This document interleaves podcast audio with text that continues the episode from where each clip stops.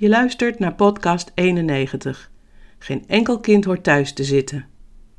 Over het tij, een arrangement met een sterk fundament. Welkom bij de onderwijskwestie van Simone Sarfati van Sarfati Onderwijs en Onderzoek, waar ik mijn ervaringen deel over de wereld achter onderwijszorgarrangementen, zodat jij als onderwijsprofessional het beste uit je onderwijszorgarrangement haalt. Ik deel mijn visie en ervaring concreet en bondig, zodat jij snel de informatie krijgt voor het duurzaam ontwikkelen van passend onderwijs. Op 12 januari 2023 sprak ik met Rinda Verheij, Otteline Spijker en Esther Lindhorst van het Tij, een onderwijszorgarrangement op scholengemeenschap Ekeringen in Steenwijk.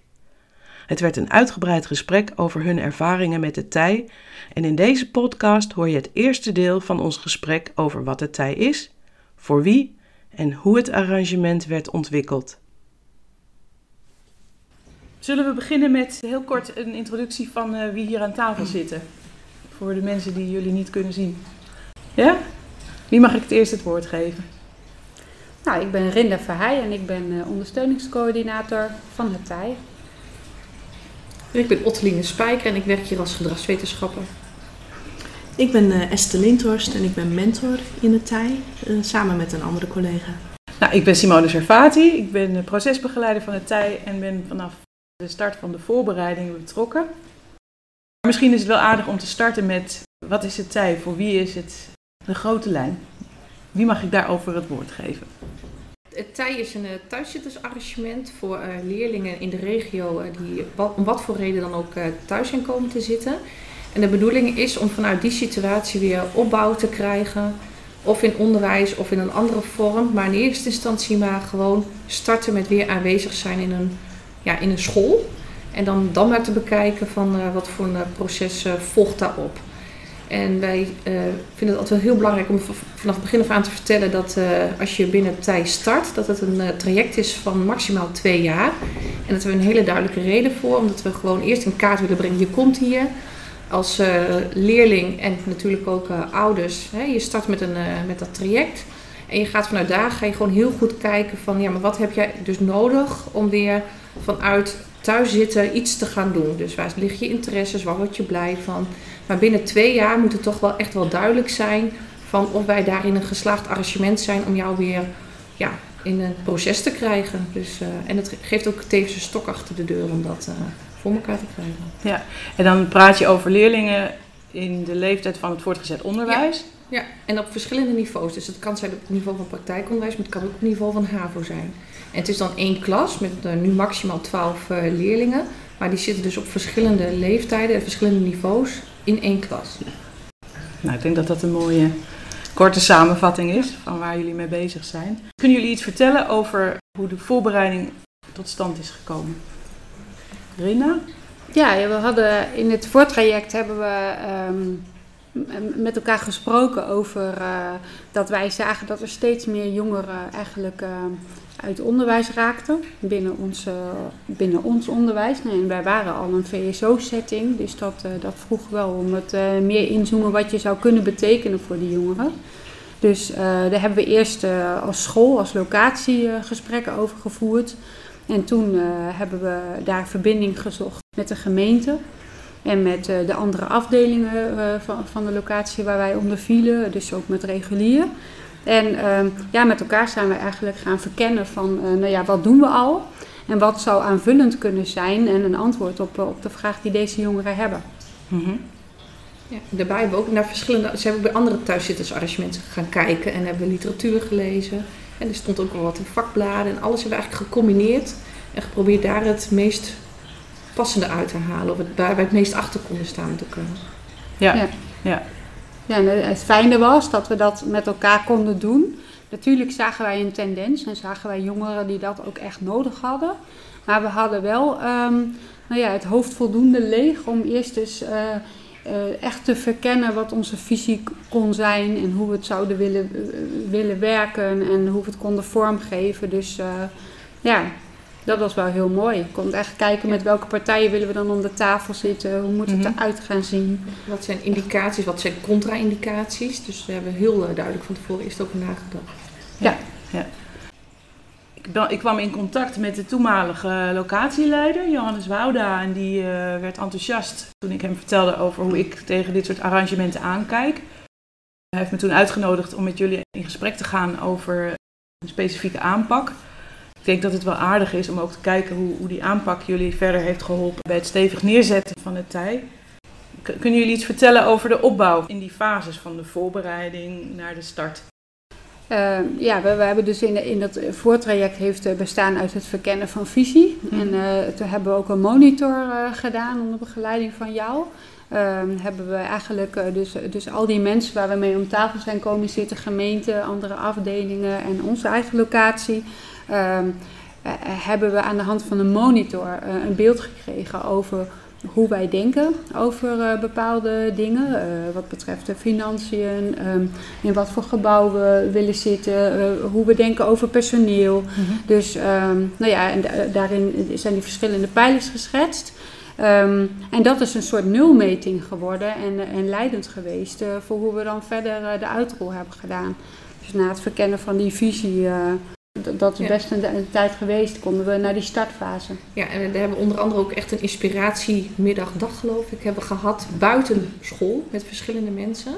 Dus wat ik het mooie vond, was dat er inderdaad kaders waren vanuit uh, hè, de, de pijlers en dat soort zaken. Maar ook juist wel out of the box kunnen denken, vanuit uh, elkaar leren kennen, heel vrij denken. Dus die combinatie van die twee denk ik mm -hmm. dat het heel krachtig heeft gemaakt bij de start. Ja, en wat ik heel fijn vond, is dat je doordat je onderscheid maakte, heel duidelijk in de financiële pijlen, de inhoudelijke pijlen en de voorwaardelijke pijlen en um, de laatste, die communicatieve pijlen, konden wij ook heel makkelijk bij de clubs zoals wij samen zaten, heel makkelijk ieder in zijn eigen expertise en in zijn eigen kracht zetten. Dus uh, ja, kon je makkelijk onderverdelen van hé, hey, wat heb jij dan te brengen in deze werkgroep en um, nou, hoe kun je daar een stap in maken? En welke pijlers moeten we vooral aandacht geven? Hè? Vanaf de start is dat al snel duidelijk. Ja, dus, dus even uh, samenvattend mensen met uh, wat meer inhoudelijke functie binnen de schoolorganisatie gingen in die inhoudelijke pijler uh, voorbereidende werkzaamheden doen. En mensen die wat meer op het organisatorische stuk zaten in de voorwaardensfeer, zo moet ik dat zien hè? Ja, en dat geeft gewoon enorm veel rust. Want zo kun je met een hele complexe groep, want dat is het altijd in een werkgroep met veel uh, organisaties die samen willen werken, afdelingen, um, kon je wel heel makkelijk uh, de opbrengsten uh, zien of klussen verdelen of elkaar de verbinding opzoeken. We hebben toen nog met de jeugdconsulenten heel fijn samengewerkt. En zag je ook gelijk de meerwaarde dat je dus allebei in die inhoudelijke pijler zat. Maar dat je, omdat je vanuit verschillende expertise uh, komt en denkt, dat je daar enorm elkaar uh, in kan gaan ontmoeten. Van hey, ja, hoe kun je elkaar dan vinden in een eventuele samenwerking voor zo'n onderwijszorgarrangement. Ja. ja. ook omdat toen pas werd het ook duidelijk, zeg maar, dat je ook, dat je ook, ook al dacht je soms over dingen hetzelfde, dat je daar hele verschillende taal van had. Waardoor je elkaar daar ook letterlijk in moest ontmoeten. En dat je soms wel hetzelfde bedoelde, maar dan heel anders uh, bracht. Een soort begrippenkader wat Juist. anders is voor het, ja. uh, de mensen die uit het onderwijs komen ja. en die meer vanuit de hulpverleningskant uh, ja, En komen. vanuit de gemeente. Ja. Die vooral ook heel beleidsmatig dachten. Moet je dat gewoon eerst wel heel goed op elkaar afstemmen. En dat maakt zo'n kader wel heel erg makkelijk om daarmee te werken. Ja. Nog eventjes terug naar, naar de fases. Esther, jij kwam um, dus aan boord van het tij op het moment dat de groep ging starten. Ja. Wat kan jij zeggen over, over het werk van mentor in dat onderwijs-zorgarrangement? Nou, wat je als mentor eigenlijk al vanaf het begin af aan merkt, is dat er gewoon heel goed is nagedacht over wie willen we zijn en wat is onze visie. En hoe willen we dat uh, uitdragen en ook uitstralen naar buiten toe. En um, uh, ja, dat staat gewoon zo stevig dat we eigenlijk vanuit dat hele vertrouwde uh, kader dat we steeds weer kunnen voortbouwen op um, op, op de doelgroep die we op dat moment binnen hebben. Mm -hmm. Dus je hebt gewoon een hele stevige basis nodig. En uh, ja, dat komt door die hele goede voorbereiding. En dat voelt gewoon vertrouwd. En daardoor kun je ook gewoon makkelijk anticiperen op het type leerling dat je binnenkrijgt. Want we hebben dan wel twaalf leerlingen en de reden waarom ze hier zijn, ja, die is over het algemeen wel gelijk. Maar het zijn wel twaalf individuen. Um, ja, en omdat je weet welke kant je allemaal op kunt en uh, je hebt goed nagedacht over wat je wilt en wat je wilt bereiken, ja, kun je daar makkelijk op anticiperen. Dus dat is wel heel erg prettig. En dat merk je ook gewoon als mentor. Ehm, je weet wat je wel kunt doen, je weet wat je niet kunt doen, je weet welke ruimte je hebt. En wat ik zelf als mentor heel erg prettig vind, en ehm, nou, dat is eigenlijk de afgelopen drie jaar al zo, of afgelopen vier jaar, is dat we elkaar ook steeds blijven checken en controleren door een monitoronderzoek van hè, ehm, doen we wat we zeggen en zeggen we wat we doen. En dat houdt je gewoon scherp. Het kaderplan ieder jaar evalueren. Um, elkaar eh, nou niet controleren, maar wel van hè, wat, wat is ook alweer je taak en hoe voer je dat uit en wat vinden onze leerlingen van ons. Mhm. Ja, dat maakt gewoon dat je, dat je heel scherp blijft en heel alert blijft. En ja, die manier van werken was voor mij nog niet heel bekend hiervoor. Oké.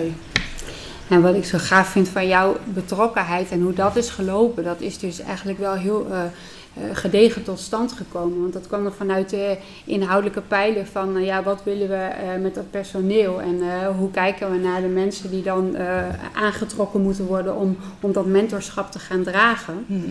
En van daaruit uh, vormgegeven dat, dat, dat we sollicitatiesrondes met pitches hebben gedaan. Waarbij we echt een opdracht hebben meegegeven aan de sollicitanten. En je, we merken wel echt nu dat we dus daarin ook wel e-, echt iemand hebben gevonden die dus niet meteen betrokken was bij die eh, startfase, maar wel heel erg mee kan in, in hoe we nu uiteindelijk aan het werk zijn. En, eh, Dus dat is wel heel mooi gegaan, heel makkelijk.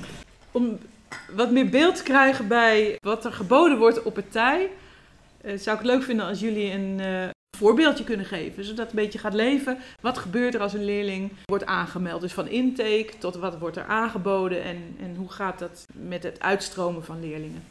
Ja, een start van een tijdtraject dat, uh, dat uh, ontstaat uh, bijvoorbeeld doordat ouders ehm, contact opnemen voor informatie. Nou ja, en daaruit volgt soms een kennismaking. En die kennismaking, dus de ene keer is dat thuis, omdat we ja, dat gaat eigenlijk een beetje op gevoel of wij inschatten en in overleg met, met een jongere en met ouders. Uh, van ja, het is goed om een huisbezoek eerst te doen of uh, iemand maakt kennis op de locatie en kijkt ook alles hoe de groepssamenstelling is en wat voor sfeer er is. Nou, en nou ja, na die eerste kennismaking kijken we wederzijds van, nou zou een plaatsing passend kunnen zijn? Voel ik mij hier oké? kunnen wij bieden wat, wat jij nodig hebt op dit moment? En als dat van twee kanten een ja is, dan, dan stappen we door naar dat we uh, um, diepere dossier induiken. Dus dan kijken we eigenlijk van nou, wat is in het verleden gedaan en wat werkte wel en wat paste minder bij een jongere. En wat werkte tegen, uh, om vooral dat dan ook weer niet uh, nog, nog langer te doen. Nou ja, en als wij dan um, dus na dat dossiergesprek nog denken met elkaar van hé, hey, het is goed om met elkaar op pad te gaan, dan volgt een maatwerkplanbespreking. En in de maatwerkplanbespreking um, schrijven we met alle betrokkenen, dus dat is de jongeren, de hulpverlening, de mentoren, eventueel vakdocenten, schrijven we het programma wat die jongeren bij ons uh, gaat starten, schrijven we uit. En dat programma dat is um, dan een programma voor vier weken. En wat dan elke keer wordt bijgesteld en geëvalueerd. En uh, leidend is wat, wat die jongeren bij niet ziet zitten. En daarin uh, is het uh, onze professionaliteit om zo uh, deel te nemen aan het gesprek en de jongeren te, te begeleiden en coachen. Ja, dat, daar, dat, dat, daar, dat er keuzes worden gemaakt die, die ertoe doen op zijn perspectief en op zijn route. Mm -hmm. nou, dat, dat gaat eigenlijk altijd wel heel erg mooi. Dus dan kan je voor de ene jongere kan je heel praktisch denken. Um, en dat kan een jongere zijn die dan bij ons instroomt en weer in de structuur komt en dagritme opbouwt. En heel mooi kan uitstromen naar een, uh, een plek in arbeid of beschermde arbeid. Um, en je hebt ook uh, jongeren die uh, heel mooi in de structuur komen en kunnen uitbouwen van eerst dagdelen naar school, naar weer hele dagen naar school. En echt in onderwijs opbouwen naar certificaten Mhm. kunnen behoud worden. Dus uh, ja, zo kijk je per jongere eigenlijk. Van, je hebt eh, jongeren die echt met vakken hier dan direct vanaf de start bezig gaan. Je hebt ook jongeren die eerst maar eens aanwezig zijn en met ontspannende activiteiten hier starten. Met puzzelen. Ja, door, door de ervaring op te doen dat, hoe het is om weer op school te zijn. Ja. En je hebt ook jongeren die uh, met praktijkvakken alleen eerst starten. Of, dat kan heel verschillend zijn. Mhm. Die met eigen materiaal komen. En dan is dus het eerste belangrijke doel is uh, leren weer in de groep. En uh, ja, en, en, en naar, naar school toe te komen. En dan doen ze nog de dingen die ze thuis ook graag uh, doen. Mm Esther, kan, kan jij mij meenemen en de luisteraar meenemen in van hoe ziet dan zo'n schooldag eruit? Zo'n bijzondere tijdag. Ja, nou, hoe ziet dat eruit? Uh, elke dag weer anders. Ik denk dat ik, uh, we hebben nu twaalf leerlingen in de groep, waarvan er meestal niet meer dan vijf à zes leerlingen tegelijk aanwezig zijn. Voor de ene leerling is het prettig om om negen uur meteen te starten omdat ze dan niet de hele ochtend tegenaan hoeven te hikken om naar school te komen. Hè, als je het hebt over de beginfase van de tijdtraject. En uh, voor een andere leerling kan het prettig zijn om pas aan het einde van de ochtend te starten. Bijvoorbeeld omdat ze een verstoorde dag- en nachtritme hebben en het s morgens vroeg niet zo vroeg kunnen halen. Nou, een aantal vakken proberen we uh, te clusteren. Hè. Er zijn momenten waarop bijvoorbeeld een vakdocent Engels aanwezig is. En dan kijken we van hey, voor welke leerlingen werkt het om echt al met het vak Engels aan de slag te gaan. Hebben ze wel allemaal hun eigen programma met Engels, hè, want de leeftijden en de niveaus verschillen natuurlijk enorm. Maar dan zijn ze wel allemaal tegelijkertijd met Engels bezig. Nou, dat geldt met name voor de, de vakken en activiteiten waar uh, vakdocenten uh, voor komen. De gymles, de kookles, Engelse les en bijvoorbeeld beeldende vorming. Uh, en tussen die momenten door volgt iedere leerling zijn of haar eigen programma. Dus het kan best zijn dat de ene leerling aan het puzzelen is, de andere leerling aan het kleien is en weer een andere leerling vol concentratie een, een, natuurkundige som aan het oplossen is. Dus dat is iedere dag weer heel erg wisselend. Ja. En zijn ze dan ook de hele dag op school of kan dat ook een uurtje zijn of is het echt heel erg individueel ingeregeld? Ja, nee, dat is een goede vraag. Dat is echt heel erg individueel ingeregeld. Sommige leerlingen starten met drie keer een uurtje per week. Voor andere leerlingen is het al heel erg fijn om dat ritme wat uh, meer door de week heen te hebben en starten met uh, vier dagen de ochtend op school. En andere leerlingen, uh, als ze al eenmaal de drempel over zijn om weer naar het tijd te gaan, dan zijn ze het liefst gewoon de hele dag. Dus ook dat wisselt heel erg. En hm. je probeert gewoon laagdrempelig in te stappen. En tijdens iedere maatwerkplanbespreking ga je kijken van nou, wat gaan we de volgende periode doen? En dan heb je het niet alleen over tijd. Hè, van hoeveel uur per week, per dag ga je naar school, maar ook over de inhoud. Dus wat doe je? Ja, en voor mijn beeldvorming is, is dit, moet ik het tijd dan zien als een soort stamgroep. Uh, waarbij sommige leerlingen het ook aankunnen om, om vakken in andere klassen uh, te doen? Of is het toch wel hier nog nodig om zo veilig hier te zitten? Uh, ook dat wisselt per, per leerling. Okay. Het meeste wordt aangeboden in het TIJ zelf, in dit lokaal. Uh, maar er zijn ook wel leerlingen die op een gegeven moment het stapje buiten het lokaal kunnen zetten. Dan bijvoorbeeld richting de technieklessen gaan of richting de kooklessen of ja, participeren in een andere groep. Ook ja. vaak in de opbouwtrajecten zie je dat meer dan. Ja. Dus in, in de basis start je hier.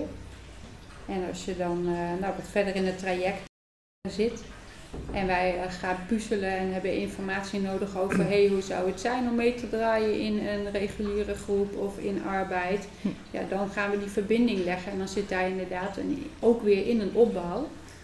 We doen ook nog mee in een project hè, om te sporten. Dat is ook in samenwerking met de gemeente. En dan is het ook niet alleen in het tijd, maar dan, is, dan stimuleren we ook alle jongeren om mee te gaan naar de sportschool. Ja. Ook buitenschool dus. Buitenschool. Ja. Ja, ja, ja, ook om die buitenschoolse activiteiten weer te bevorderen. Omdat dat ook zo'n krachtig element is om het thuiszitten te doorbreken. Dat hoeft niet alleen vanuit het onderwijs. Maar is eigenlijk uh, ja, wordt dat dan doorbroken door iedere vorm van uh, activiteit. Ja, ja. Zeg, en dan uh, komt er een moment waarop jullie het er met elkaar, dus ook met de leerling over eens zijn dat het tijd wordt om het tij weer te verlaten. Hoe, hoe gaat dat uitstroom? Proces? Ja, heel geleidelijk. Echt heel geleidelijk, hè? want het moment komt, maar het is eigenlijk al een, een hele periode. leerlingen zijn hier maximaal twee jaar en uh, ja, dan ben je eigenlijk na, na, na het eerste jaar ga je al kijken van hé, hey, uh, welke kant denken we dat we opgaan. Als wij uh, gaandeweg het traject de puzzel hebben gelegd en hebben de, de plek hebben gevonden, dan stappen we door naar die organisatie, naar die setting. Dus het einde van het traject uh, komt in zicht als uh, jullie in gesprek met de jongeren een, een gevoel krijgen van uh, wat is er haalbaar, waar, welke stip ligt aan welke horizon. En ja, wat past bij jou? Als wij helder hebben welke context je floreert en, en groei pakt, ja, dan kan je van daaruit kan jij, zoeken we die context op. Dus de setting waarin je groeit ja. en heel blijft. Maar dat is niet in één gesprek inderdaad besproken. Wat jij zegt, er kan soms een jaar aan. Ja, dat is ook zo. Ja. Vaak wel. 2019 was het startjaar van het tij. De voorbereidingen waren daar, daarvoor natuurlijk. In, Ja, daarvoor. in 2021 stroomden de eerste leerlingen uit. En naar wat voor soort plekken stroomden ze uit? Heel divers. Sommige leerlingen gingen naar vervolgonderwijs. Ehm, er zijn leerlingen uitgestroomd naar dagbesteding. Er zijn leerlingen uitgestroomd naar arbeid. Dus ehm, heel divers. Ja. En sommige naar ehm, dagbesteding met certificaten nog. Ja, en ook wel eh, een leerling waarbij we het gewoon eh, niet samen met de context hebben kunnen oppakken. Het zijn niet alleen maar succesverhalen. We hebben ook wel dat is een keer is vastgelopen. Dat wij kennelijk ook niet de setting waren waarin eh, we het goed konden oppakken. Dan moet je ook met elkaar besluiten om het proces eerder af te, te stoppen. Dus dat, dat kan ook. Ja. En, en wat, wat gebeurt er dan met zo'n leerling als zo'n traject toch niet blijkt te passen? Ja, dan in eerste instantie, hè, dan heb je toch ook wel weer opnieuw de gesprekken wel weer met uh, de gemeente. Omdat een kind natuurlijk altijd wel uh, dan, uh, ja, binnen de gemeente valt. Ja, dan heb je soms ook wat te maken met oudere leerlingen. En dan wordt het wel lastig, hè, wie dan de verantwoordelijkheid heeft voor het traject. Tot zover het eerste deel van mijn gesprek met het tijdteam, waarin er een beeld geschetst werd van dit thuiszittersarrangement en hoe het tot stand is gekomen. Tijdens het monteren van deze aflevering ontdekte ik termen die voor het tijdteam vanzelfsprekend zijn, maar waarschijnlijk niet voor jou als luisteraar. Zo hoorde ik over de pijlers van het fundament en over een kaderplan. Op mijn website vind je onder de 91ste podcast meer informatie hierover.